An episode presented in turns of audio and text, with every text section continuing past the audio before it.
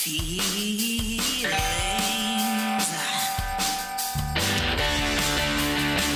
Welcome to Feel Feelings with Danny and George, the show that talks about feelings and the things that make you feel them.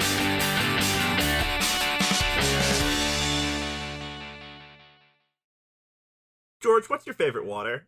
my favorite water. Hold on, I have to be recording. Oh, you didn't pr- do that. This is prime info. What's my favorite water? Uh, It- it's a weird question. It's a modern era question. Growing up, my favorite water was uh, water, but yeah. I, I have a real opinion now. From the hose. I like it a little metallic. um, So you like Dasani? yeah. Das Dasani. Uh, there was uh, what was I liked Fiji, but then or Fuji water, but then I uh, a I didn't want to pay those prices, and b I uh, I found out like what the company is doing to Fuji, like the actual Oh, island it's named. I didn't know about that until recently. Yeah, Yeah. and it's atrocious, so I, I gave up on that. But I'd say now it is uh, uh whatever the whatever the water that we have at our house is horribly polluted so we have to use a brita so whatever the metallic taste that takes out like it's just a little hint of of acid inside the brita filtered water All right. fucking good Next, mine. Mine is Perrier. Go Perrier. fancy. No, it tastes. There was a comedian that would do these bits where they would rank waters, and one of them, they were ranking the waters, and, and when they got to Perrier, their their critique was it tastes too loud. Ugh, I I'm a big fan. But before we talk more about that, Rachel and Justin, welcome to the show. hey, What's up?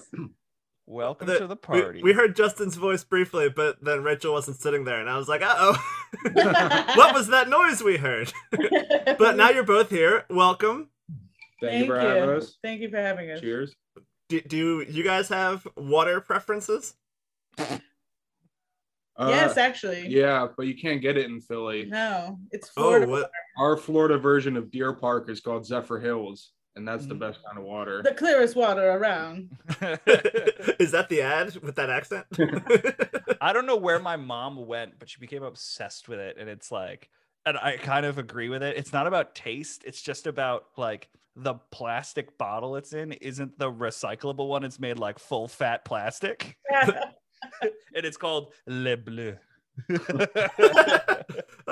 like the hard plastic ones. yeah, Like, like like oh. rem- I remember being a kid and we were clearing out the garage and I found after about 2 years of not seeing it like the full fat Poland Spring plastic bottle. oh, sure. and yeah. just holding it up, be like, "This is the last of its kind. This could this could kill all of the land." like well, that's how I like my water bottles, full fat. You know. full fat, full fat water. opening the lid and the environment crumbles. Yeah, we just got a cool. Uh, we just got a cool. yeah, we water got this one from Dollar Tree, and I don't know if it's good water, but it tastes good because the bottle's nice. That is all it takes. Square bottle. Oh. Listen, it- Iceland? yeah. Icelandic? Icelandic. Oh, water, Icelandic The top of the bottle looks like a glacier, which I like. And they Uh, say it's glacial water, which I do not believe. It's probably No. just. Oh, like- they they have a, a Hawaiian one that's like a volcano water of some sort, and it's like from Hawaiian volcanoes, and I'm like, I don't. Should I be drinking that? That Like, sounds is like, that hot good for water. me? Yeah. Savage the land to bring you this water. You're like this has too many minerals in it. It, it also had a really cool bottle too. That like it was all jagged and stuff. That like Yeah. if, if you dropped Oh, it think wrong, it would break one- I- things. yeah, I got suckered to get that one too at some point. The I bottle think I've tried every water. I was I was talking about this with Rachel. I don't know if this is universally true. Doesn't thing don't things taste better in a squeezy bottle if it has like a little nozzle where you can like squeeze it into your mouth like a Gatorade or a water bottle? Like, I I was can't not remember. as privileged. Uh, You like when the kids, bottle? uh, no, when like the kids had like the sleek and sexy Gatorade bottle, I was Yeah. always fucking like big mouth, whatever we could get in a 24 pack Gatorade. Um, and also, me and my sister are not athletes, so they were like, "Oh, you want Gatorade? Fucking sure." yeah, I, I was a football player, so we we had to have the squeeze thing, so we didn't have to take our helmets off. So I exactly. I, I used it a ton, but I, I don't remember it. It's For some I'm reason, sure if it I was different. created a squeeze bottle, I'm like, this is delicious versus like regular Gatorade. I don't know what it is. It's bottle related. I'm telling did, you. Did you also play football? I did, and I played soccer, and the coolest thing ever is to run off to the sideline, grab the Gatorade, squeeze it in your mouth, you know, and get back onto the field. Yeah. So of course, So maybe maybe it's just that that nostalgia tastes really good. I Sure. love the idea of all all of us like we're doing a flashback thing where we all went to the same high school. This is like white trash Degrassi, all four of us. And we fucking like it's it's you two on the football field and then me and Rachel just chain smoking underneath the bleachers listening to fucking CKY and Limp Bizkit. like yeah, you definitely would have been. although like, I listened to drama with me. CKY in high school, so I Yeah, don't me too. I do. Yeah. That, that's what brings us all together. That's our uh well, that's right. Well, no, Rachel, from what I remember from our conversations uh, when we actually saw each other in person, because it's been a Yeah. while for both of you. It's great to see you both. Uh, but um, you went through like a pretty solid rockabilly phase, didn't you? Oh, heavy, heavy. it was in my it was in my mid twenties, so that's even worse. Like I wasn't like, during high school. like it was like I was a full blown adult. I went through I went through a couple phases where I was like, okay, there are there are a couple things that I'm either heading for or have avoided, and I'm not sure which one it is. And it's and it's Go am I go all the way, dude. yeah, am I gonna be a rockabilly guy or am I gonna get really into swords? oh man, Rockabilly Ninja would be so cool. Ooh, I want to see that trauma film. I've been watching all the trauma films lately. I you have the head to pull off a fedora, so maybe you should yeah. give it a shot. Yeah. I can do it. If anyone here is going to. Got I a can do it. fedora down. So I, I have a question about these phases, and I, I I've I've had a ton of musical phases, but what what is the thing that is like, oh, I'm done with that. Like, so for like a rockabilly phase, what was the thing that you were like, I've gone too far, I need to stop? Post hardcore screamo. Oh, what what I it? said post hardcore and screamo. I was like real big into it back in high school, like the Devil Wears Prada and Mm, all yeah. that stuff. And I listen to it now, and I'm like, I can't do it anymore. I don't know. yeah, I had I had a thing where I went to Warp Tour and I was just starting to get into that. I never dove deep into that genre, but I was like at a Warp Tour and I was checking those bands out, and I'll never forget the moment because I was was really into Anti Flag and I was really into like all these org core bands, and I was trying to dip my toe into this. Um, and I was into like flogging Molly, so there was Mm, this it was punk yeah, I was like, I was like very pol- like I like to call it Jon Stewart liberal punk rock. yeah. so it was like very very political driven and very like anti-church for some reason. uh and I think you know where I'm going with this. I was watching him, I think it was Under Oath or something, and they finished Yeah. their song. They're from my hometown, Ocala, that- Florida. That's our local band. yeah, Are So they, they were- also? they were- is the the whole town weirdly religious? Yeah, I mean it's Pockets. The, the, yeah, like there's weird pockets it's, of religion. It's the there. South, so it's you know. Yeah, Yeah. that, Like- that that brand where it's like, if you didn't specifically tell me, I don't think I would have guessed. But why did you tell me? yeah. yeah. A lot of born agains. A lot of born Oh, again. Sure. there's one that's from our uh say, say not say it. What was it? The day to remember. A Day to Remember is Yes. also from Ocala. They're they're from Ocala. I knew that one because well, for, let me finish my one thought Sorry, where sorry. it was. No, no, it's good because I'm saying that so I remember to do it. um, but uh, the well, part that was like, oh, I'm done, was they finished their set and they went, "Thank you so much. We do all we do in the name of Jesus Christ," and then walked off stage. Wow. Yeah, Yeah, that was fucking the Devil Wears Prada Gangsta. before their last song. so pumped they would they would go, May the power of Christ compel you. And then they like, break into their last song. And I was like, that's so like I'm rocking out and I'm like, oh, that's corny. Oh, I, I They have thought to that leave. was so cool, though. oh they were feeling so bad. And apparently they handed out Bibles after Warp Tour too. I was like, oof. Oh, Who were, awesome. who were- oh, we were just talking with Gethard, Greg Gethard, about uh, the uh, the Krishna punks that try to give you a free book Oh, for yeah. thirty five dollars at Warped Tour. Oh, There's all these like hardcore kids that got really into Buddhism. Uh, but no, I remember that a day to remember was from Ocala because my friend had like a live hometown show filmed on his computer. Like I don't know how he got it. He like downloaded it off of you know LimeWire or something, but it was like this full video of them performing like their second album or whatever it was. And he doesn't enunciate because the thing to do is like you cover the entire cup of your mouth while you talk into it. Uh, and he just goes, oh, Ocala, Florida.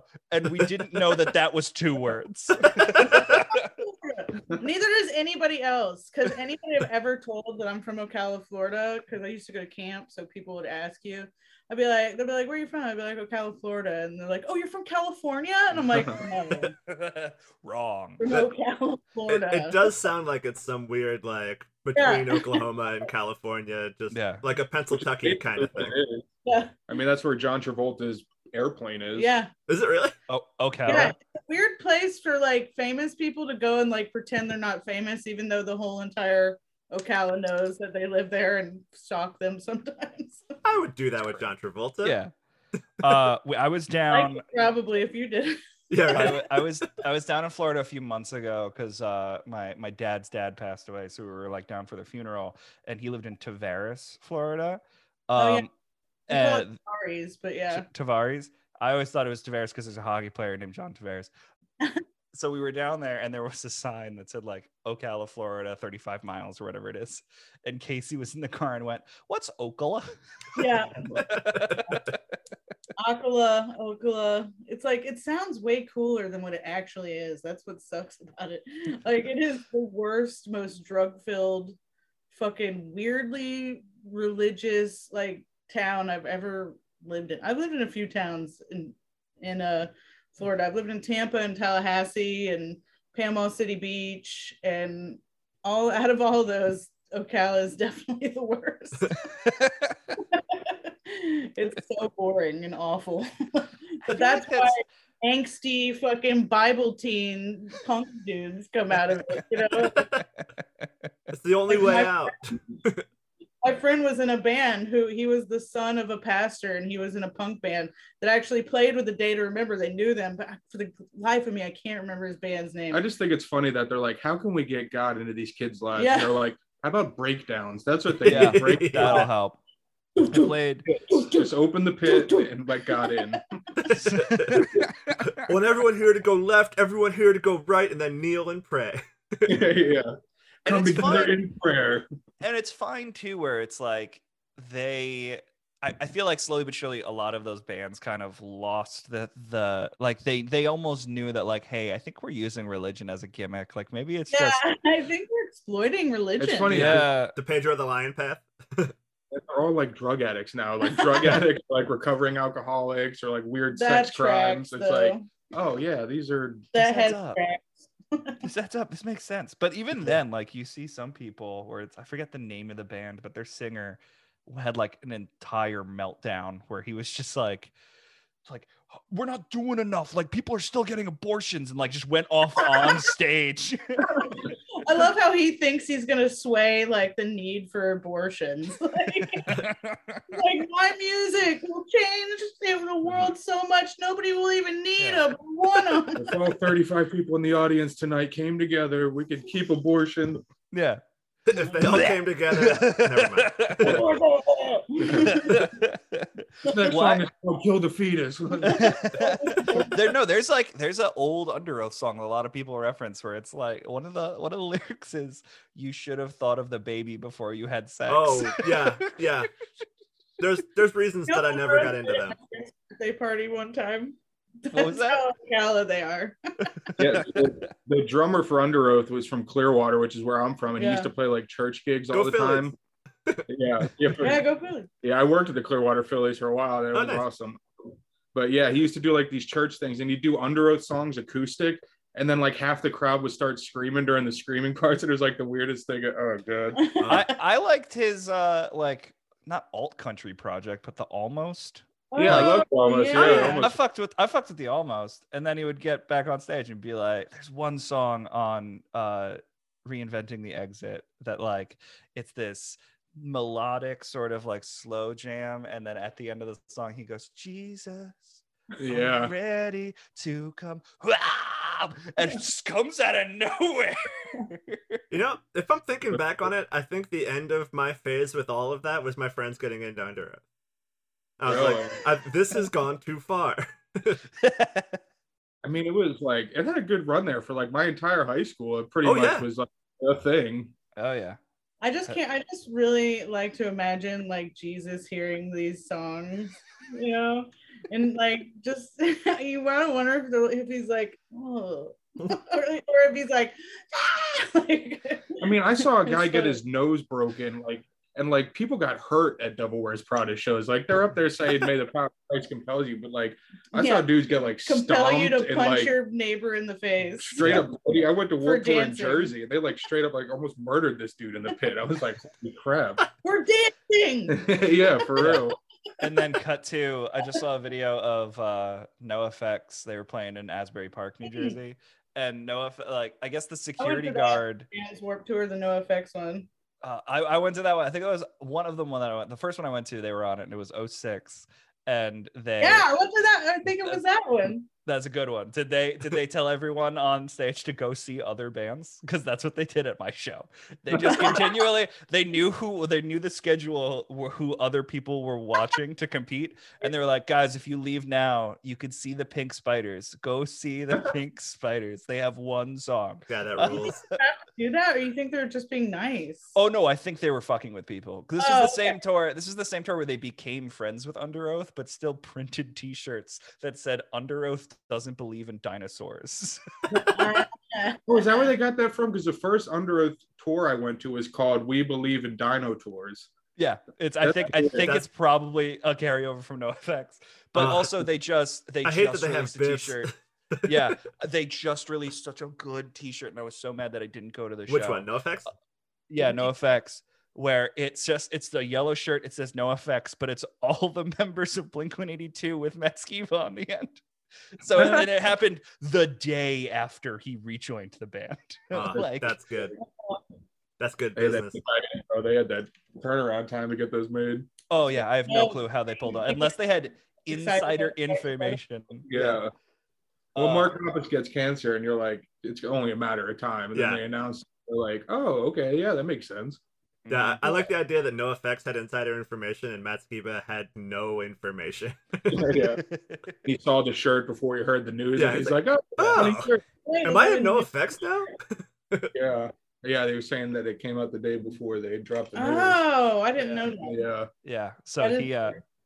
He I, I I mean I stalked Skiba's account on Instagram for a couple days just being like, can he say something? Cause I feel bad. Like I hope I hope Matt Skiba's okay, but also he's got millions of dollars. I, I did read his quote, and he was like, "Yeah, Blink took took us on tour before we were famous. I'm friends with all of them.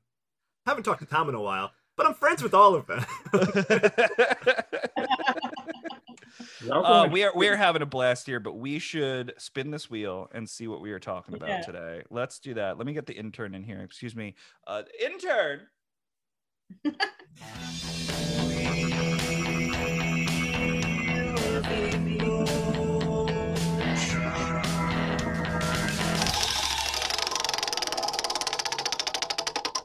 and we got shame, Yay! Shame. That's a good one. deep dark shame. Probably the reason we're all here anyway. But, I was gonna say my favorite emotion, yeah, whether I like it or not. Perhaps the catalyst of all emotions. yeah, yeah. Why do I feel happy? Because shame exists, and I'm not Yeah. feeling it currently. I know how to, re- to relate it off of that. Yeah. Yeah. So Yeah. I, I don't know which one of you wants to go first or go together. At the floor the floor belongs to you now. What makes you feel shame? You can go first. I mean, I'm pretty emotionally even, so I don't ever feel. Sh- I don't know. Shame. This Yeah. just don't feel shame. Yeah. know that. I don't know. Shame. What does make me feel shame? What makes you feel shame? Uh, I Pretty- know. I know it makes you feel shame. Is it that she knows and you don't? Does that make you feel yeah. I feel pretty shame right now. That's how I control him. I I know, and he's just like, I don't know what she knows. no, shame for me is a big deal. Shame basically has like, uh, uh, honest to God, shame has like cultivated my personality because because my whole life I've had like serious anxiety, you know. So like having shame is a part of that because you you just constantly feel like like you're not the same.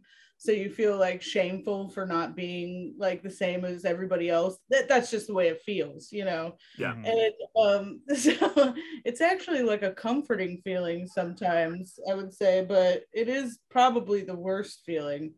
oh Uh yeah. I'm one of them at least. It's a very humbling feeling, but I don't Yeah. know. Feels I don't know. Feels kind of.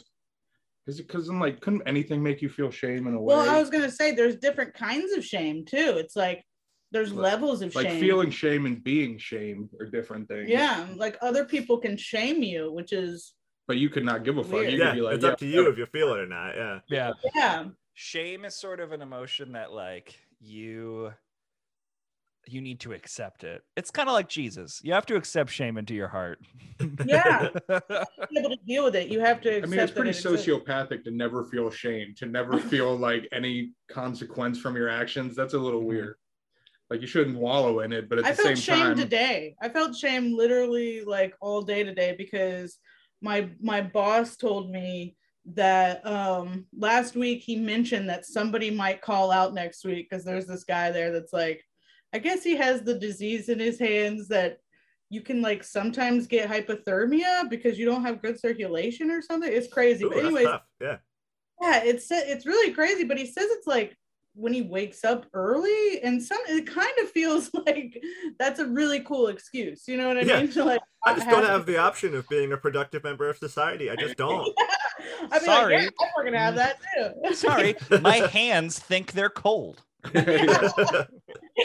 think they're so cold they could rot off. My hands know I'm dying. So I, I don't know.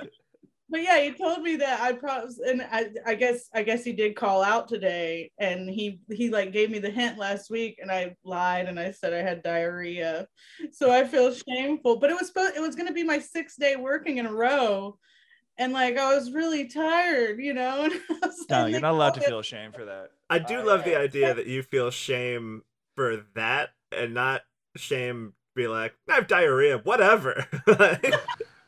Like, Yeah. I just can't stop shitting. Can't get that's sorry. that's my lovely personality for you. yeah, I, uh, lying I to recently, work. Oh. uh, I, I recently was talking to my mom because I was feeling a lot of shame about work, and I feel like that comes with work, especially My work sucks. And exactly because you. It's uh, for me at least. I I have a job that I can no longer mention on the show because I used to have a job where it was a multi-million dollar company, and now I'm kind of got my hand tied. Uh, first of all, fuck IKEA. Anyway, we're moving on. I Um, wish we had a drop for that. Sitting couch right now. yeah, we are. no, every everything I'm using right now, if I span around the room, is IKEA. Table, desk, shelves, Shame couch. No, no. Yeah. Does that shame? this this Oh, desk so is a counter. comfortable, George. this countertop is IKEA. This like thing here is IKEA. Oh, of course, I- that thing. Surrounded by it all this guy, these bones, these bones are IKEA. Uh, so no, but like the company I work for now, like I want to do a good job, but I'm working like two or three people's job at once, uh, and like they, we're just understaffed. Um, and so I, I- I got this helpful hint from my mom where she was like, George, the you need to understand that the work doesn't stop, but your day does. So go home. Oh, like I've had that conversation a lot with a lot of uh, work from home friends, where it's like, mhm. no, shift is over. Like, just because you're still in your office now, technically, like work Yeah. is done. Yeah. The times that I have had to stay late at the office, I purposely will make sure that there is beer in the like office fridge Yeah. so I can at least sit there, have a beer, Frank, hell yeah, yeah. and just sort of you type away on emails that I'm like It'd a be month and a crazy half though late. if you could get paid overtime for just thinking about work outside of work. That'd be Oh. nice. In your day tomorrow, Great. that'd be awesome. Well, Like an if you extra- had those little mind chips like from Black Mirror, that might happen. Mm-hmm. That could work. Uh Casey. No one's ever thought about that as a plus before. Dan, cue cue the music. Casey, my fiance. there it goes. Thank you. Took a second that time. Uh, that happens. We had to, we had to put that drop in the show because I mentioned it too often. Yeah. I can't wait till we get married and we have Oh, to change it to like radio. I love it. yeah. Oh, if we had a toilet flush noise, you have no idea what kind of power I could bring upon you. um, but uh, Casey was recently like in her job situation. Um, they like, I, I again, there's a legal issue going on, so like we can't talk about it too much. But basically, they were forcing their employees to work because if they didn't work their shift, there wouldn't be money to pay them. So like they were kind of like they Wow. weren't paying them and then said like you need to work overtime this weekend and they went Maybe absolutely not money. Yeah. yeah and then they were like well if you don't we can't pay you so they just sort of like held out for it and they wound up being absorbed into their corporate office uh, and their corporate office was very very kind and was just like Um, if if you send me an email at 7 30 p.m say that you are working until 7 p.m like they were just like if you think about it you have to put in the time there's no fucking way you're not getting paid anymore oh yeah, that's awesome. Yeah. yeah. so they, were they were good about it but uh but Dude, shame. and that's what's fucked up about this. Like, I don't want us to be like, oh, that's another thing that's fucked up about this country, but I'm gonna. And another thing.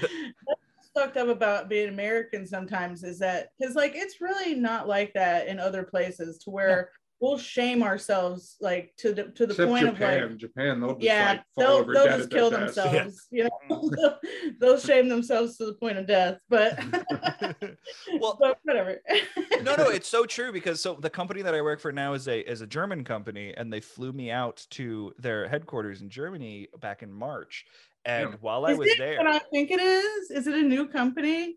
Does it start with an A? it does start with an a Because I work at a company that starts with an A too. oh no we only have one office in the states there's no way you could start work for the same company It's funny because I know where both of you work, but I just don't want to say it because neither of you want to say it. it's not the same. no I, I we do not i 100% we do not work for the same company um Okay. there's no possible way uh because we'd know each other I'd, we'd call each other there's Yeah, only my, seven my people in the understanding is George office. has i know a you very Rachel. small office. Yeah I know um what it is.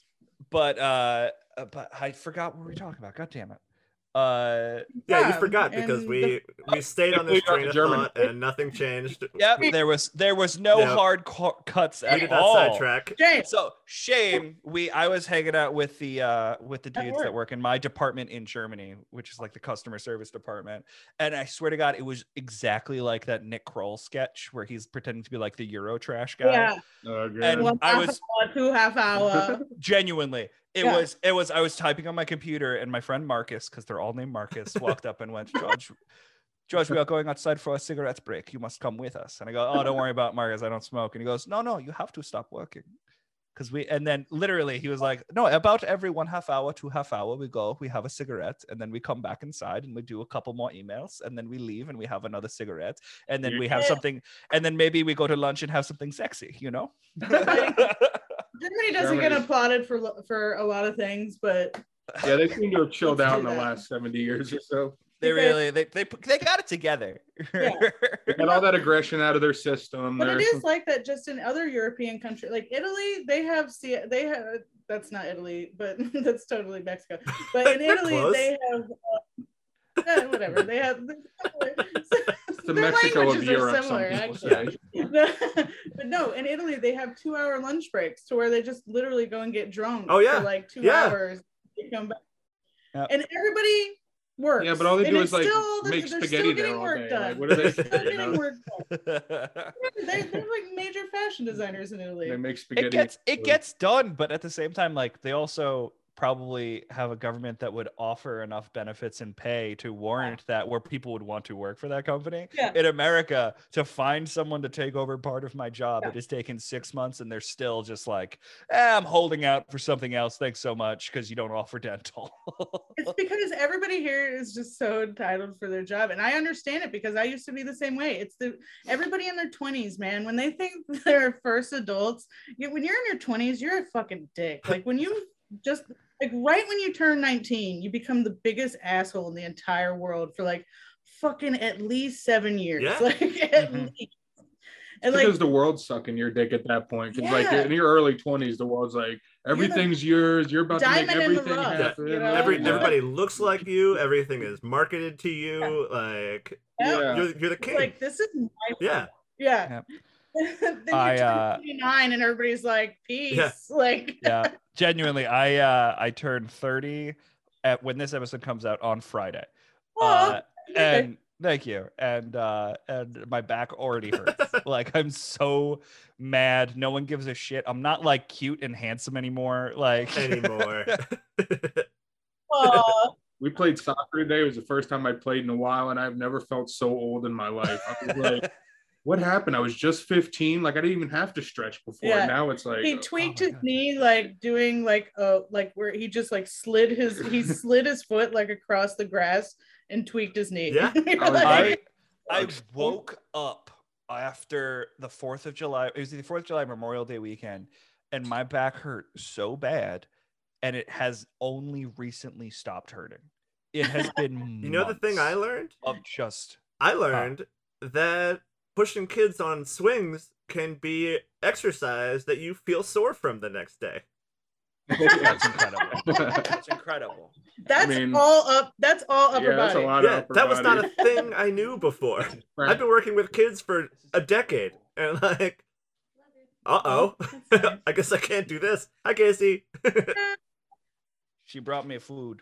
That's nice. Maybe there's here, something trash there, dog. maybe that's the next workout craze, pushing kids on swings. yeah. You just I have feel like, like- really buff Yeah. dudes. I don't know. I feel like it could go wrong really yeah, quickly. you, might- you might attract the wrong audience. like this is workout, I swear. You're like, is that your kid? No. It's like flabby, really like strong arm dude, but they have like a gut because all they do is just push dude. Because you just got food, I'm gonna make myself a drink. Is that okay? Justin's gonna. All right, take why don't we take a, a quick break and then we can Yeah. knock all those things out and uh, reconvene in a minute or two. Yeah, I actually I want I want to get one of my new favorite cocktails that I keep buying, and I think yeah. I have a All right. problem. Well, yeah, let's Uh, let's take a break then. We I'll be right right back.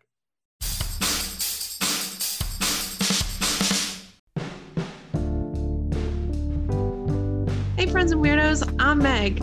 And I'm Alyssa, and we're the hosts over at the podcast Real Chills. Do you love the unexplained?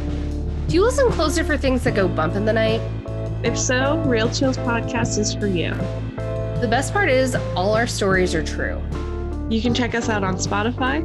And if you have a story you'd like to share, email us at realchillspodcast at gmail.com.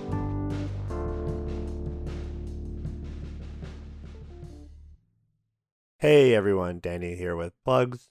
You can find Rachel and Justin on their social media places. They will be linked if you follow us on Instagram. You should be able to click right over and follow them. Definitely check them both out performing. They are amazing performers. Our social media stuff is at Feel Feelings Pod. On the Wasted Robot side of things, you can go to wastedrobotrecords.com and find out about all the other shows on the network. Oh, and the uh, Phillies are in the World Series. That's all for the week. Back to the show.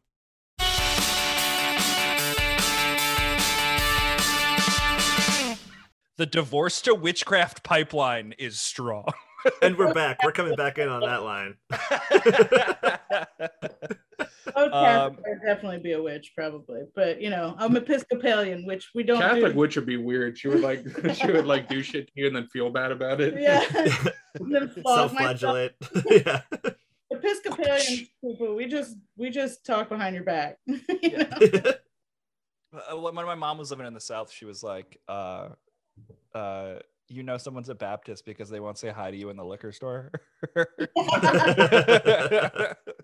yeah, that's very similar. um, well, we're back and we actually took a break. We usually just were like, you guys good? You guys good? And no, we actually were like, we need refills. We're having fun. We're being a little boozy. Dan, did you get a drink? Need a break. I, I did not. I'm still I'm still about halfway You're through, and I'm I'm gonna regret not not topping this thing off. But We uh we are not sponsored by any means, but this is me as a valiant effort. I've been drinking nothing but these Cutwater uh uh t- like rum drinks. That sounds Uh, does that count as water? It has it in the yes. name. Is this a new Yes. favorite water brand? This is my new favorite water brand is cut Yeah. water liquor drinks. Starting both halves of the show. looking for. Rum's my new favorite water brand. Genuinely, I think uh, over the last couple months, I've just been like, you know what, vodka's a little too spicy. It is just Uh, Heartburn. yeah, it gives you heartburn. Gin, I'm just not old enough. I wish, I wish I could. Uh, more uh, like elderflower. yeah Uh, there's uh, there's a comedy show nearish where I live um, that is at a gin distillery, and every once in a while I'll go in there. But I'm like, how can you make this taste as fruity as possible? Because there's no fucking way. Can you make this not taste like Pine-Sol, please? Yeah, please and thank you. Can you make this not be comedy and also not a gin place? Can I, can I do either of those things? I would love either. That was the that was the show I went to just to support. I was just like, oh, listen, I want to check it out. I want to see what the room is like, and then maybe as time goes on, I will ask to like send in a tape to be considered for it. Get some friend of the room status. Yeah, I want some friend of the room status, you know. Uh, but I also want to like make sure like I'm sup- Manipulative, Yeah. George. yeah, I'm. That's that's how I was taught. Do you feel I'm- shame about that? I Yeah. was Catholic. Well, speaking as a half cath, I guess that's what we call it, half cath. 'cause- Decaf Catholic. Uh, we feel a lot of shame that way. Do you feel shame because you're Catholic? Yeah. oh yeah, all the time, every day. I'm yeah. ca- I don't even like. I, I'm technically Catholic. I His was name's baptized. Kupo, so of course he's Catholic. Yeah, He's I feel, I feel the Catholic shame, even though I'm non-practicing. Yeah. Yeah. But you All it haven't takes. baptized, have you? Yeah, I was baptized. Oh shit, he might get into heaven. Oh, we're all I- getting I'm- into heaven here. I'm getting into heaven uh because uh, I- on a technicality. I used to have a joke about this in my set, but it never went right. But I was, I Does was, it count as a joke then? yeah. I thought it was very Even in my funny. there was Uh, this it- thing I used to say. jokes, jokes are funny if I laugh at them. Okay. That's fair. I, I, I do have a ton of those. Yeah, Uh, I think I'll do. but when I was born, I had the the umbilical cord wrapped around my throat, and they didn't think I was gonna make it, so they brought in a priest to give me last rites. And it's this harrowing scene that I paint because I really my whole goal was to just bum people out and then be an asshole about it afterwards. Like the whole setup and punch of the joke yeah. was to be as schmucky as possible. Uh, and it's a entirely true story. The, the my mom was holding me, and they were like, "He's you know he's getting air, but they don't know if he'll if he'll make it."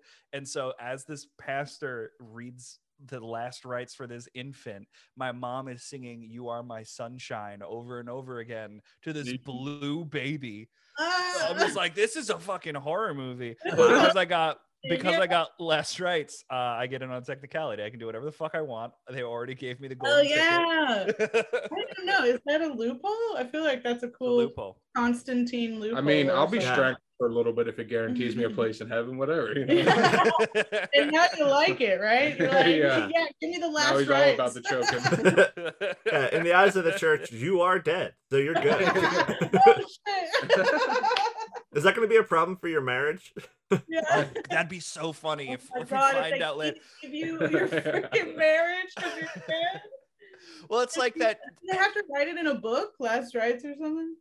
They must. There's got to be a catalog Yeah. that says this is like George, baby. There's something in a book in somewhere in uh in Nassau County, New York, that says baby Bruderman question mark Blue. blue. True. um anyway what makes me feel shame uh definitely the religious stuff i think that's why like i veered so hard the away that from you're it living on borrowed time. yeah that's it Yeah. You stole from the church. You stole your whole life back. Are you fuck you god Constantine? Tell us right now. yeah, this whole Constantine sequel is just going to be about you.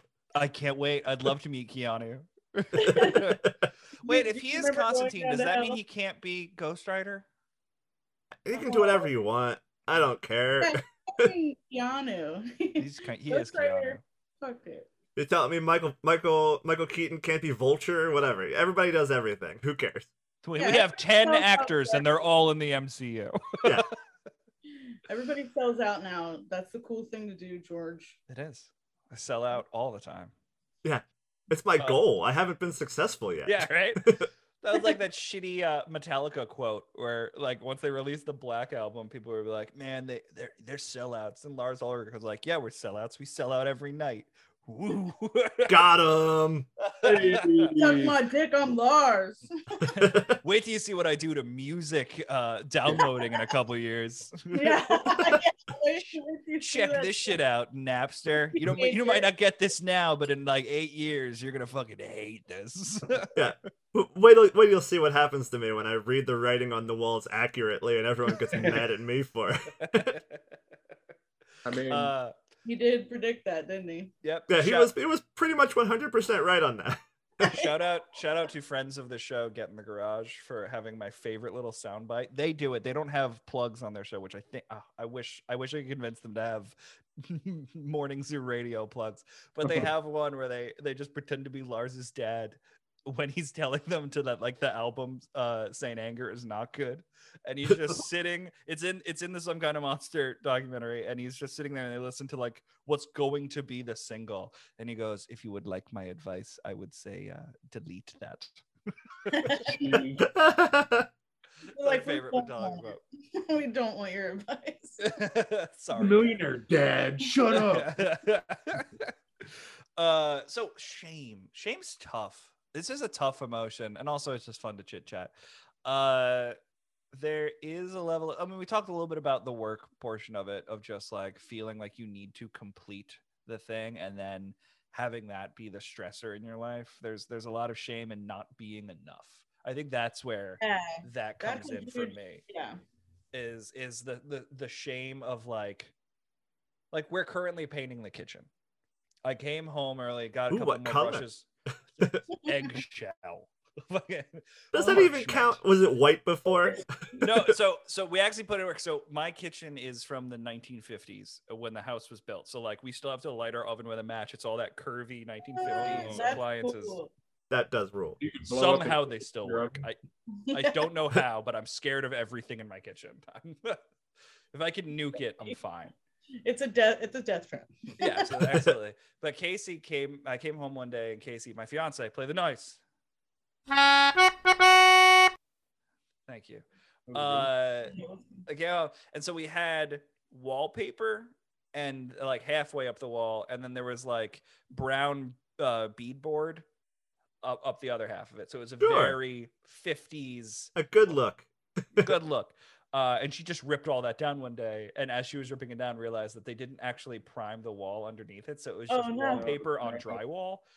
Oh. So over the past couple days, we've had like a dude come in and skim coat everything, uh, and there's a little bit of shame in being the the, the you know her her fiance. I don't count it. you don't have to play Nope. the noise. You, you Um, want it?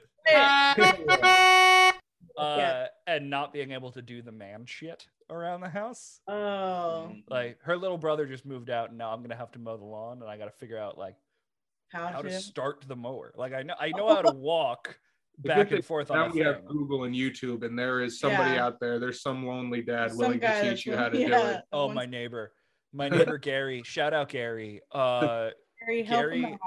Gary will regularly just snow blow our sidewalk and stuff. Not because he likes us, because he loves to snow blow. It is like, Pretty I mean, great. it seems pretty satisfying. oh my god, So we it were. used to be a dirty word for uh, doing some. coke. Did you guys have you guys ever heard this story? I don't know if it's true or not, but it's the most interesting thing that I've learned this week, and I want to share it with everyone involved. You know the story about in the 70s and 80s putting in a budget for an album called The Fade Out Guy. So, from what I understand, the Fade Out Guy was a thing that they would put in the request for money to record an album and when so if anyone questioned it they'd be like well that is for the guy who is the best at being able to fade out a song at the end of the song What? uh, like he is he is perfect at it we need him these are big name people that we need to have in there like they are an important part of the the musical atmosphere and the musical uh you know job turns out obviously that man doesn't exist that's a ridiculous thing Oh. drug dealer. and it's just Yeah. like it's just a way to put in a cocaine budget into the recording costs of the album because you can great. you'd have to pay for the man to fly out of wherever was near like if you were if you were Mhm. recording in LA you'd have to fly him in from New York. If you were recording in New York you'd have to fly him in from LA and so that's like a good probably 900 to a thousand dollars to fly out and pay the the the fade out man.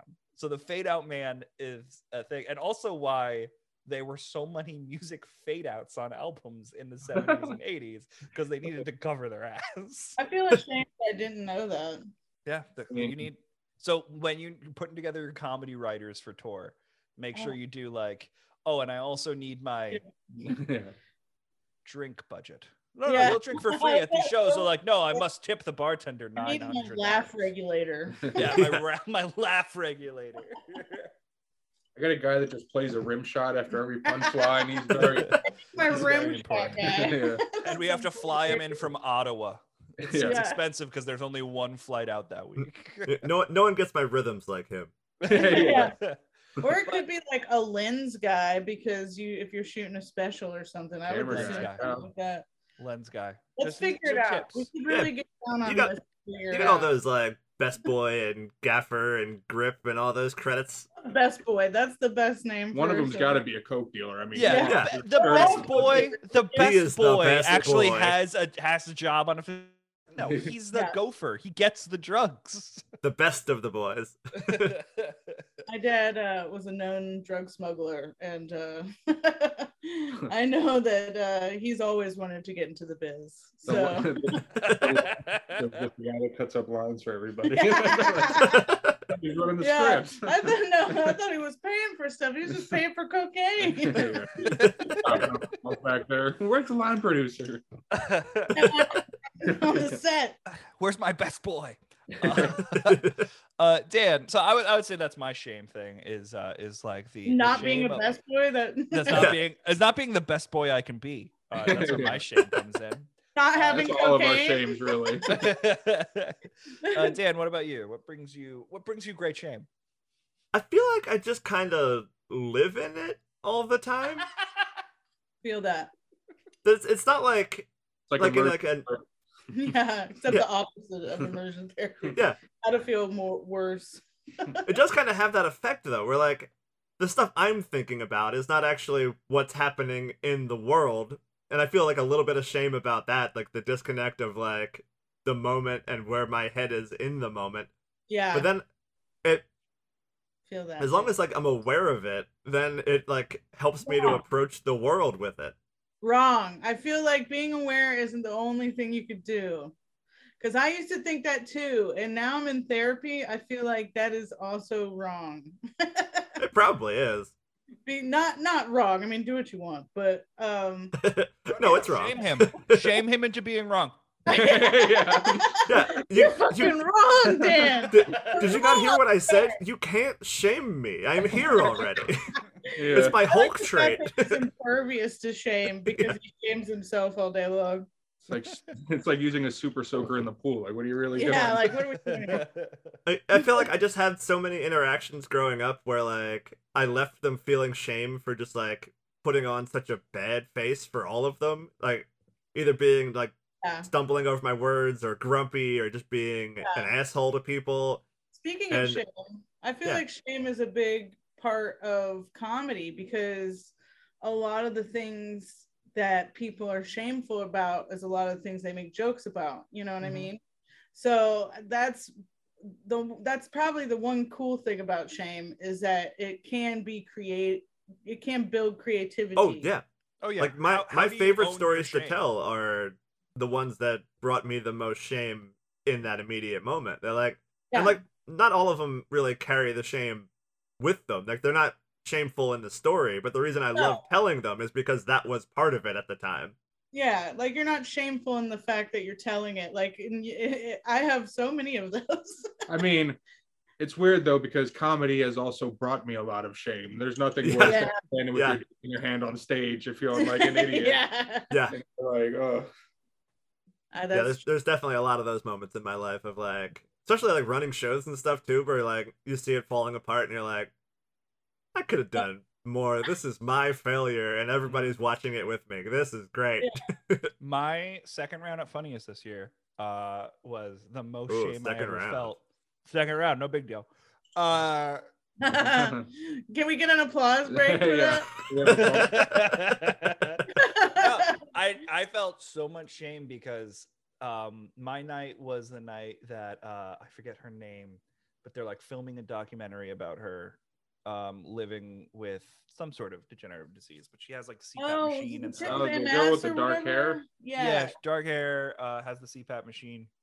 Very nice. I talked to her for a little bit, but she brought like 70 people.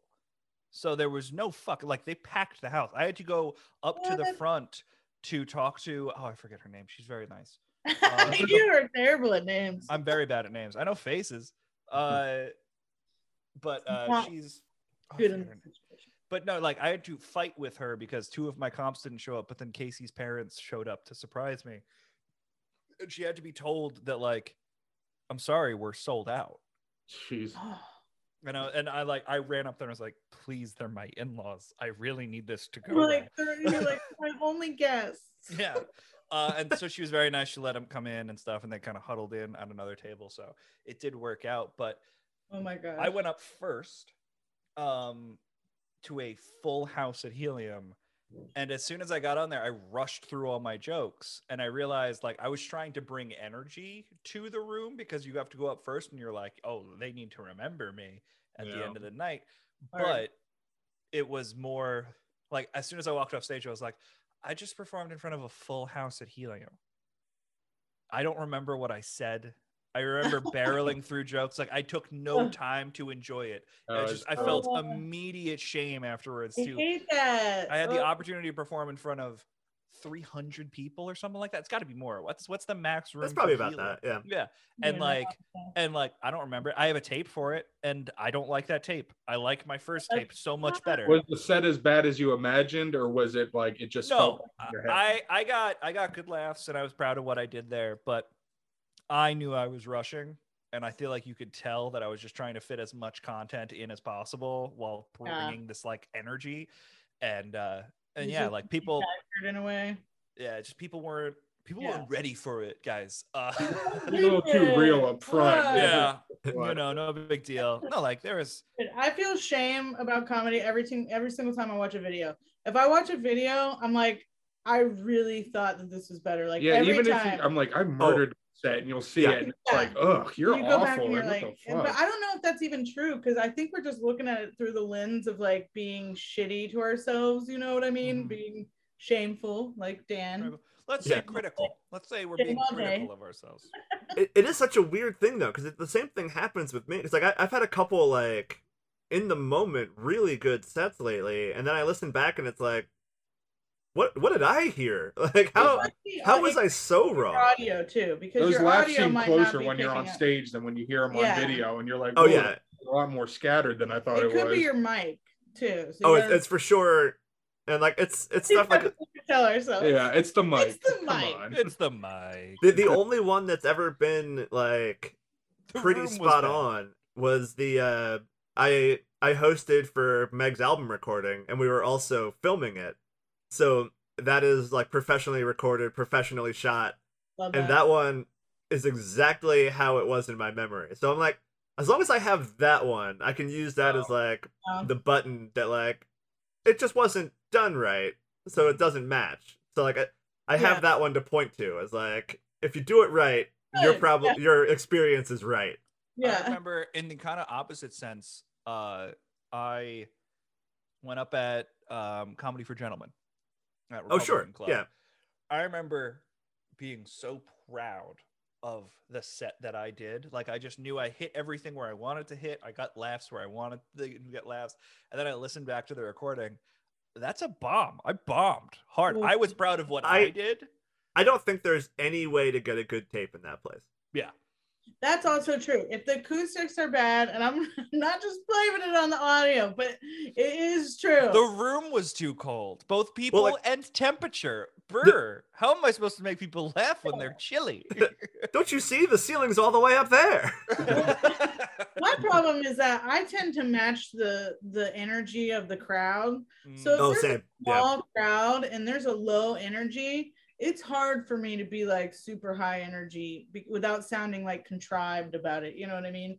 yeah So- Especially if they're giving you nothing, and you're like, Yeah. please give, you know, you're And like, you're begging like, yeah. I remember doing, I was just like, I wanted to play with that idea where I was like, what if I hit the highest energy set of my life in a room I know is dead? Yeah, So- that would be funny. That's like basically Oh, being no. Zach Travis, though. yeah. Well, I, I did do that because it was a night when all those about dudes that? were running Free House. Do you guys remember like Yeah. the darkest, Yeah. scariest Free House open mic? yeah, And I got up- my comedy there. and I was doing like my hardcore thing where I was like running across the stage and getting in people's face. I choked out Kevin O'Fee halfway through a set to to nothing, to Well- zero. To be Uh, fair, Freehouse was hurts. dead all Yeah. the Yeah, but I was like, I wonder what would happen if I gave this a game cokehead energy to a room where Ben Farrell's just gonna be upset with me at the end of the night. I did that once, and because like Oh, my my whole like presentation is very even keel, Mm. and I did it once. I was like, what if I just like go balls to the wall, blow the roof off on this, and it went great. And I was like, God, I wish that were me. That's a shame. Yeah. That's a shame. That's really Oh, a shame. that's what I do every fucking night, dude. Like anytime I'm more energy on top, it does so much better. Anytime I like try and just be like my stoner self or whatever, like it bombs. That's Like, that's every funny though because I did I did a show on New Year's Eve in a hotel lobby bar, and I was like, I'm gonna go up there. There's three people here. They do not give any shit. I'm like, I'm just gonna be like this crazy, like in your face Andrew Dice Clay, say this edgy shit guy. And I go up there and I start saying this shit, and of course they're like, "Boo, no, boo!" And it was like they were like Clemson fans or something that were in town for a bowl game. So I just lay into fucking Clemson, fucking Lane Kiffin, you fucking suck, blah blah blah. And I fucking complained to the bartender, like, "Dude, get that guy off stage. We fucking hate this guy." He went too hard. And the bartender was like, "No, trust me, he's here all the time. He's very funny. He's not usually like this." And I was just, oh, I feel so bad. It did not go well. it went That's way- it fantastic. Went Uh, against the grain. It was so they were so pissed. They were just like these business ladies just trying to have a nice drink before their conference the next day. And I was like, uh, and just for reference, if that is not how he is on stage. No. Yeah. I love Justin's like fucking. w- I don't want to say one liner, but you know, just like the the the setup punch style of Justin's stage presence. And I also love Rachel's fucking. "Uh, What the fuck you guys here for? Hmm? well, I just- my my whole uh, thing used to be because I used to get drunk more was the fact was like kind of like a drunk chick that you wanted to party with. Like that was Yeah. my vibe mm-hmm. on stage. But now it's more like Sam Kinison, like I'm insane, gonna like yell and scream. But I, I, it's like I said, it only happens if I go to like a big crowd, like if the 300 people, you know, if Yeah. Healy's big or something like that. Mhm. Sometimes it happens. I always I always loved bringing you up at Raven and going. This next comic is like the older sister I never had, which really Yeah. pisses off my older sister. Ladies and gentlemen, please I welcome love that. That was Rachel. funny. Oh, Uh, we were at Raven when Raven was good. Raven, when I was hosting it, it fucking sucked. And now it's like barely exist. It doesn't think think even it's gone, stops. right? I yeah. think they they like there's no bar where there was a bar. no, and Raven's dead because fucking the, they got called on because their whole entire system is completely fucked. Their whole entire like inside everything about their building, they're they're cutting so many codes and shit. They're just Listen, like crazy because even during COVID, that place was still packed to the gills, and to think that Yeah. that installation was fucked Yeah. like that. when I was hosting, there was shit water coming from the ceiling and dripping into a cup. And then some newbie fucking open micer drank it for clout. Ugh, it was the most awful yet maybe entertaining. we thing. can never have Ben Staub on this show again. I, I- that would have been funnier if it was Ben Stubb. It wasn't yeah. creepy uh, William Shakespeare guy who used to she- speak in like iambic pentameter. Listen, Like, don't talk don't talk about Goran like that. He's been there for years. not quite. Sha- uh, we had Goran on our Halloween episode, just popping in. That was the first time I've seen him We have since Wheel. sticker on our thing right now. He uh he ate he did like the one chip challenge at Wheel uh when we did it at Fergie's. Oh, yeah. Oh, that show was so fun. I found that man on the ground outside of the uh, outside of Fergie's, like rolling in rainwater to try to cool his body to heat down. I felt terrible. Like a part of me was like, I can't believe that it is that bad how they sell people to this. And then my second thought was, at least it was Goran.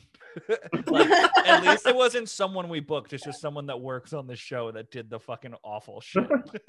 Oh my gosh, he's so. well, bringing it back. I think we're trying to. I was telling Dan about it. We're trying to either do like franchises or tours where like I can do one up here and then there'll be one down there and then we have another connection of Baltimore. So I'm thinking we just once a month do it in a different city along the eastern seaboard. So That'd be cool. Build the brand.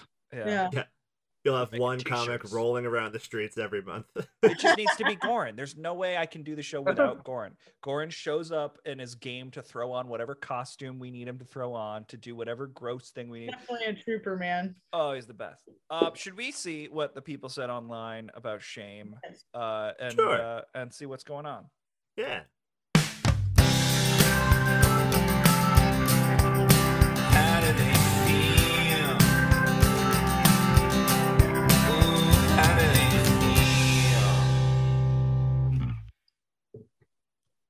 Well, all right. We got we got one here. It's a it's a three and one. So I'll I'll take it one at a time. Okay. The uh, the first one they said Wow. is failure, Yep. which uh, I think we got into pretty uh pretty well here. we all shared our failure stories. Oh yeah, we are failure. all failures. you know, I didn't I didn't tell my my worst stand up failure story. I I don't know if I ever have actually. I was um uh past guest Ben Fiddler. He was I think the he was supposed to be the opening act on some like middle of Pennsylvania show and I was just going along for the ride. And we get there and there it was him and the headliner were like there's no opener. This show needs an opener. And just kind of unprepared, I got thrown up there. I'm like a oh, year Oh. into comedy, maybe, Guys. and go up cold, not a single laugh. Oh, And then I introduce Ben and I leave, which is fine. I've had those kind of shows since too. It's like whatever. But Ben got a call from the booker who was not in attendance and was like, "Don't ever do something like that again. Oh. All the booking decisions are made by me." Oh, And Oh I, I don't think Ben ever worked with him again. Jeez. At least you know, at least it was Ben never worked with him again, and, and then Ben took his advice and never booked me again. yeah. Yeah. yeah. Oh my god, that's fucking hilarious That's though. right. Yeah. I, I carry that one with me. That that was one of those where like I'm You glad I got this out of the way early. yeah. If you're good at shame, you've been a catalyst a few times in your life, and I have. Oh yeah. Oh yeah, I definitely brought shame on other people. That's Oh yeah, I have no honor. Yeah. the opposite of Mulan. yeah, for sure. Uh, definitely a failure. Okay, we we've all failed at comedy though. That's kind of the shtick, though. I think you know. What one time another uh Till you're till you're okay with failing all the time, and you have no light in your soul anymore, and you can just literally get through anything anybody ever says. Sometimes you and- can be surprised by failure and it kind of feels good in a way. You're like, damn, I Yeah. never felt like that before. yeah. Basically, when you've you've become numb to your own failure, that is when, in my experience, you host at Raven. Um, so true.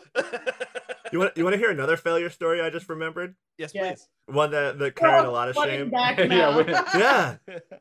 Uh, it, it's funny because like I didn't think of them when shame was the prompt, but now it's failure and then shame. I'm like, oh.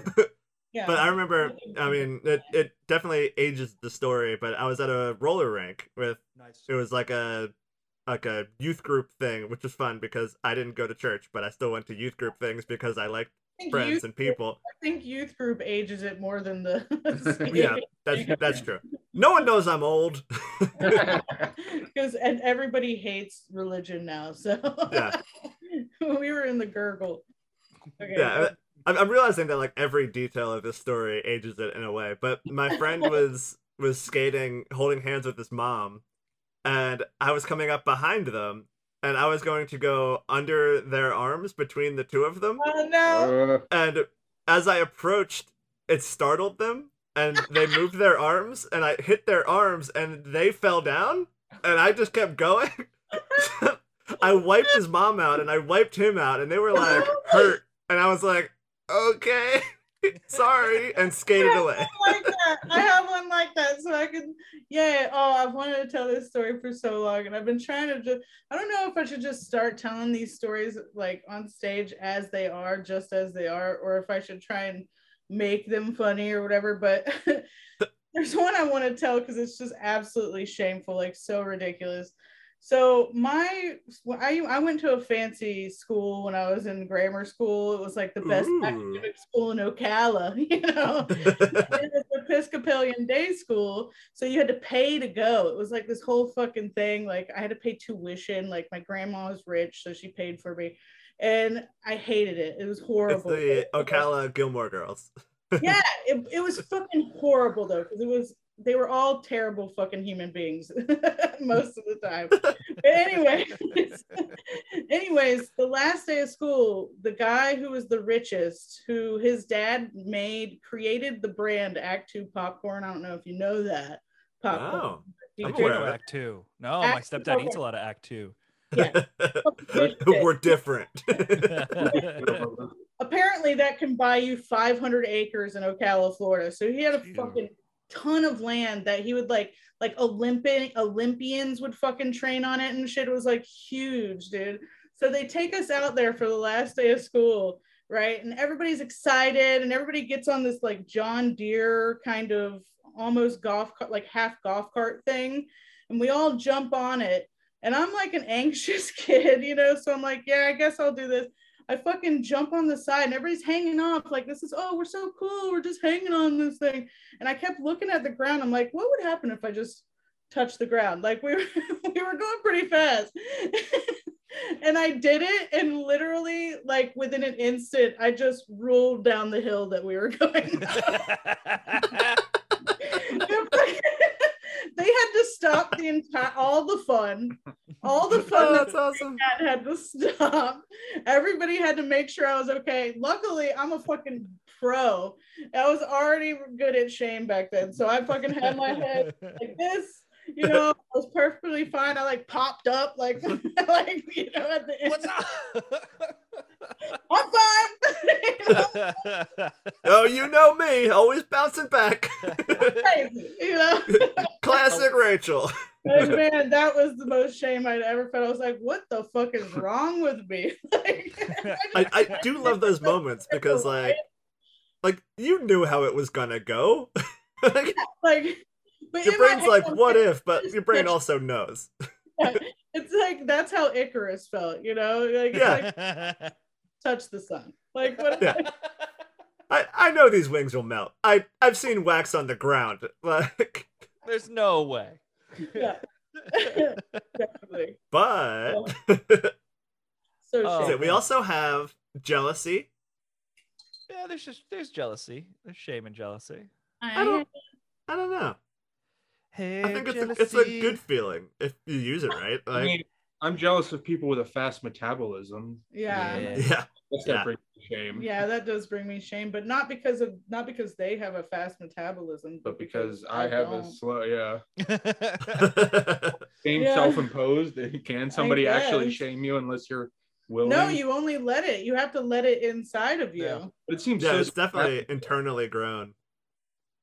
It's yeah be. that's true though but if you don't have it does that mean because that's the whole thing with like being from religion is like we we we learned that you got shame because uh she ate the apple and that's why we got shame because she betrayed her husband her only you know partner or whatever and ate the apple Her husband, father, made co-body part man. Because like of course we would do that you know we're such like shitty, like, I was- conniving bitches I'm sorry, this is a little off topic, but I feel like this could shame a woman if if they were if this was it. But I was it does it shames many women all the No, time no. Wait, I- you I mean watched- the Bible is not I pro women? no, no. I have a specific story. So it was someone. It was like a woman proselytizing on like a boardwalk somewhere, like you know, just doing the like, like you know, God hates f slurs and whatever. Uh, like Westboro Baptist evangelical awful person, right? yeah And someone like they like some woman called out someone in the crowd, and he went something along the lines of, watch your fucking mouth, rib, and then walked away. What a fucking dig that is. wow. Oh my gosh. It's the only time I'm allowed to be obje- uh, to, the only time I'll be pro objectifying women is when you call is when you call I call just someone. thought about that the other day. That's so weird. I'm like, what a fucking shitty like like way to come about that is. Like, oh, Yeah. we're not even like a whole skeleton. We're just like a Yeah. ripple You're view. made from a rib. you know, Fucking A calm spare rib. tits, Like, rib. Yeah, not even like a good rib that'll keep your heart safe or something. Like the Yeah, bottom. just an extra. Lower. It'll graze your lung. Yeah, We- Adam had a spare rib. man, Give the woman crazy. I'm not gonna give a woman a good rib. That's what's so fucked up because the good that's ribs. based to every single person's idea of like what women are worth. You know, like you're just a rib, bitch. Yeah. Like, So if you ever come across someone being like awful, like That's like, why it's use- so using the? Bible, if you find a woman using the Bible to excuse uh, homophobia or or Yeah. saying anything fucking negative or racist, just call them a fucking rib. And then wash their feet or something. yeah. I don't know. I wasn't confirmed. My mom took me out of that church. I just think it's crazy that that's supposed to be where shame came from. Is like basically us. Like we invented it. Basically. Thanks, rib. Yeah, first came hunger, then came shame. Yeah and not only that but we invented like you feeling like somebody else feeling shame for being with somebody which Yeah. is like a very intense shame to have you know and it's like that's like the worst thing like it's like Keep in adam was mind. like Keep in oh, mind. oh shit i can't believe this bitch is my rib dude Keep in mind, too. that it's fucking like it- from the male perspective, that's how female are viewed. To be like, wow, she brought shame. Like, you should be ashamed of yourself for talking to a goddamn snake. Like, there was a snake in your garden, and you were like, "What's up, buddy? Don't eat this apple." Okay, I believe. I mean, you. in all fairness, if a snake talks to me, I'm gonna talk back and listen to it because how often does that happen? yeah, I- but, uh, Especially when the only thing- other option of a person is your rib. Yeah. Like, but not only that but god Like all like she does dad. is yap, yap, yap. I just need some boys time right now. he comes along. He's like, bro, bro. bro listen all we gotta do is get your bitch to get this apple Come to my man tree. Check out this fruit I got. my man tree. yeah, you will never believe what it looks like outside of this garden. It's a whole world out there. You can't leave unless she eats this apple. We got to get her to eat this apple. Yeah, Right you're now? naked right now. I was just gonna say you're naked right now. Do you know I can see your dick? Like- Listen, man, I'm a snake. You clearly are part snake. Nice dog. Yeah, I, I love the snake being like, I can see your dick. Because, like, the snake's like, I hid mine. like, I kept the secret. I understand what this is. But imagine how crazy it would have been if that never happened. Whatever, you know, if it did happen. Crazy. But like, how like what would it just be? It would just still be fucking Adam and Eve, like in like like how Just chilling, bored- sitting Yeah. in paradise, thinking of things to talk about. Just looking at that fucking tree, like, Yeah. should we? Shouldn't we? Like, I know. Maybe after we should just watch Gilmore Girls. We haven't filmed it yet.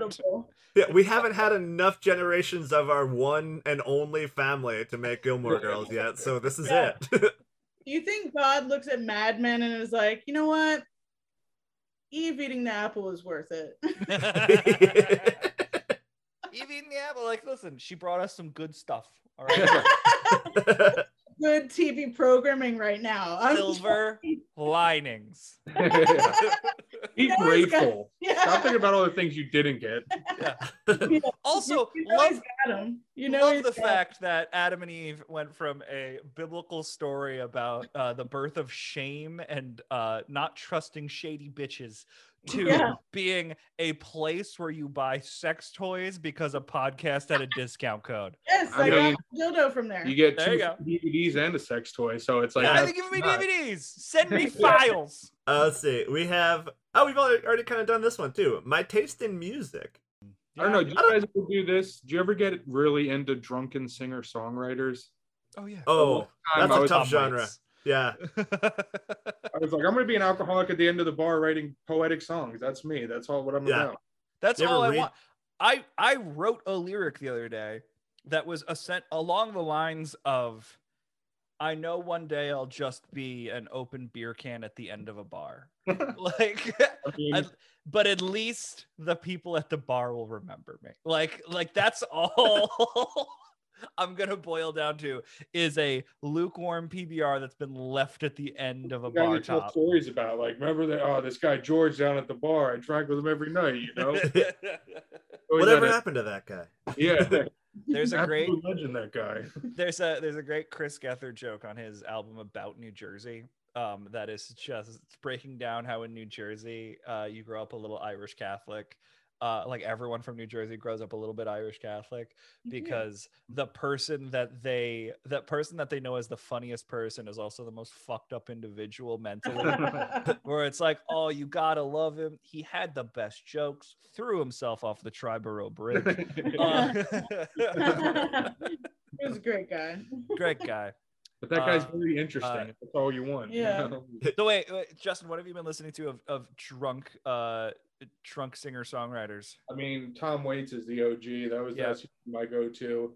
I was uh, just listening to November today because I was looking for songs that had a musical saw as the main instrument. Oh. And it does. It, it's a lot of saw. It's just like and then Tom Waits. That's like Tom Waits vocals. A lot of saw. yeah. Wait, hold on. There's a line in a Tom Waits song that I love. I have to that find it. Sound right. Uh, if you wore like a tweed jacket and you drank whiskey and sang about like hookers, I was all about it. I'm and like, this is, dusty hat. this is what it's all Yeah. oh, don't Yeah. you know there? Don't you know there ain't no devil? There's just God when he's drunk. I love that line so So, much. like, but that's like a weird thing with dudes. I don't know. Did you guys go through That a is Kerouac thing. phase? Like, I was really into Jack Kerouac for a while. I think I- it's a millennial dude thing too. Yeah, I read the book. I didn't really get into it. I I, I kind of got into it after the fact, but I had to be prompted to because I was really into this band from Philly. George, you need to be cooler. I'm so much cooler. Have you seen my bones? I mean, I, I did listen to the whole Steady, so I guess that is the same, Yeah. right? That's the same. Uh, No, I was I was I was into this band uh called the Wonder Years from Philly, and Oh, they yeah. did a and they did a whole album that was just a uh uh Allen Ginsberg poem, but rewritten to follow follow the the the t- the tellings of suburban Pennsylvania, where it's just Uh-huh. from Lansdale, La- Lonsdale, Lansdale, Lansdale, like- yeah. Lansdale, Pennsylvania. Um, and uh, but it's instead of America, I've given you all and now I'm nothing. It's suburbia, I've given you all and now I'm nothing. And then they broke down like each part of the poem into the song, like like as a song suite. And I was like, oh, beat poetry. This is my next six months. Okay. I don't understand it. Let's go. how I picked rockabilly shit. Like I like the the cars and stuff, but like I saw Bettie Page and I was like, that's what I'm gonna look like. I just cut those bangs and acted like a weirdo and fucking took dirty pictures. And I was there for like a year. It was awesome. It was Sounds shameful. like a fun time. Yeah. Uh, the don't, be- don't, fucking Johnny Cash and shit, you know. See, it Oh, is yeah. weird because like the genres that have like led me to like act out in the weirdest ways are the ones that hold up to me. That like I don't I don't dress or act or do any of the same stuff that I did in high school, but like that music is still the stuff that I'm like, yeah. no, they were right though. Like, Mhm. That's like I got really into folk punk for a while, even though I'm not like yeah, out same. on the street. and I was like, I was like so into it. I was like, yeah, this dirty fucking poetic dudes just like in basements, you know, singing their heart out. And I was like, that's the coolest thing ever. Yeah, I got really into Mos Def. Oh, that'll happen. Yeah. Yeah, that will happen. And uh And now you're black. yeah. oh dude, like I wanted to be a rapper. I still do. Like I had that's one of my jokes. My name would be Big Cunt. You know, on on that side of things, uh, Mos Def is a, a good reminder for it because they put out a new Black Star album this year, and I haven't listened to it. So my my shame isn't so much like the stuff that I do listen to; it's just the stuff that like ten years ago would have been the most exciting thing that I just don't get around to anymore. Yeah. I know, man. And it's changed. Like, for instance, like rap has changed since when I fell in love with it. which was like around the J like when Jay Z started and fucking Tupac and Biggie were still big and Eminem started and like shit like that. So that and like even Lil Wayne, like I remember when Lil Wayne was on the fucking doing that wobbly wobbly wobble wobbly wobbly Yeah. like the end of fucking back it back that ass up, you know, like juvenile. It is weird thinking like, Did you see Listening to Juvenile stuff- almost died. what? Oh, did Juvenile. you hear Coolio died though? Coolio did die. No, fucking Juvenile was doing a celebrity mind freak Vegas show with Chris. Oh, that was just this weekend, right? that was just this weekend. Going? Yeah, Yeah. I told you that. Remember, I went to Oh, Vegas and Criss Angel is everywhere for the same fucking. It was insane. They I was did. like, Holy shit! He did a celebrity show and Juvenile got put in a water tank and then passed out because they didn't save him in time. What? That's like for real goes wrong kind of shit. That's Oh yeah. But as he was drowning, he was like, "My. That's not juvenile. That's genuine. Oh, Yeah. genuine. That's what I mean. It's gen- genuine. Genuine almost drowned. You don't care about genuine. Just genuine's all right. That's the same. He's name. all right. He's not a fine motherfucker. He's right. Back that ass up. Oh yeah, he's like you back that ass up. You a fine motherfucker, won't you back that ass up? really I'm All right. glad that you two found each other because I know for a fact that Justin Cooper listens to Better Oblivion. yeah. Drunken singer songwriters, Conor I Oberst. love and it. Edward Yeah. Liddy's- Oberst is his like fucking man crush. I'm very upset. So we were we were planning just far too much uh, recently, and we had tickets to Bright Eyes in New York, and uh, and Uh-oh. it just it just hit to a point where we were like, we have to give up something this week. Yeah, we went to the their first reunion show. They booked it before COVID, and then they did it later. It was up in Forest Hills. Mm, It was like a- that's a fun that's a fun venue. Yeah, it was cool, huge. Yeah, it we took weird. way too many edibles though, and it was the highest I've ever been in my life. and I was sitting there, and I was like, I'm so. I couldn't even concentrate on the concert. I'm like so fucking high right now. It's like, I told I looked, I remember I was so high, I looked over and I was like, I'm glad that we have like seats that we can sit on instead of standing. Oh yeah, I'm glad we're sitting. makes a big difference in those moments. I saw the postal service like- I in like- similar situation. I like sitting. It's like so Yeah. base, like you're you're so base at that point. Like you're like fucking all you are is just reaction. but if I was in the crowd, I probably would have lost my mind. I don't know because we Oh, were yeah. like deep back Yeah. in there because they wanted like crazy money for yeah, the pit tickets or whatever. expensive. But I was like, if I was in there and I was that high, I probably would have just like lost my mind. I would have never left that stadium. He actually turned Yeah. me on to Conor Oberst. I didn't even know who he was. That's surprising. Isn't that crazy? I know. But I, I spent a good amount of time not liking him and thinking the music was terrible, and then the the switch flipped, and now he's my favorite. Yeah. There's something about it. It just hits like you. him. As you Sometimes, age as a white man. Yeah. I, I've had my Conor Oberst moments. He he, he kind of matched me at somewhere along the way here. I know. It was bad because I'd be listening to him like he's like 13 years old, like his early shit, and I'm like, I don't Yeah. know. I don't know if I should be relating to this. This is a little too young. Omaha must be hard. Yeah, like- Dude, I wanted to move to Omaha. I was so obsessed with all those Saddle Creek bands for like a while, and I was like, I just want to live in Omaha. That's like where everything Yeah. is. yeah. And like they all escaped Omaha, so obviously I they love don't. the idea of someone seeing Saddle Creek bands and being like, "Man, Omaha's where it's at." I was, That's I where it's like they sing about it in all these songs and everything, and they're just like, yeah, these bars and all these crazy times we have. Yeah. There's like a lot of like country fucking people up there. You know what I mm-hmm. mean? Like Yeah, it's still Nebraska. There's Yeah. still a reason why Springsteen wrote a record about it. It's like, no, we the Like, then sparser hear the Faint, better. You're like, how does the faint come out in Nebraska? Like they gotta have some kind like of. Tom That's Petty true. came out of Gainesville, Florida. Like, come on, like Tom Petty one of the coolest motherfucker was one of Yeah. the coolest motherfuckers. Nah, I mean- still is. No one stopped him.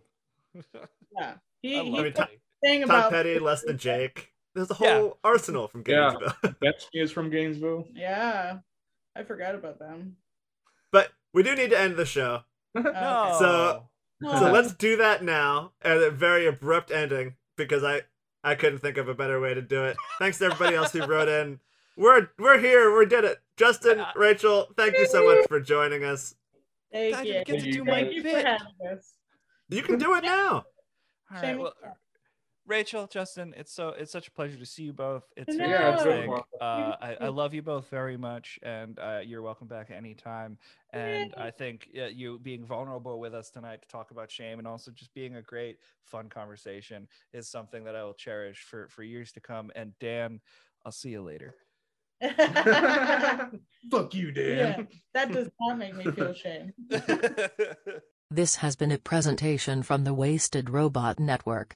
For more information and links to other shows, please visit www.wastedrobotrecords.com/podcasts. We're such a professional show.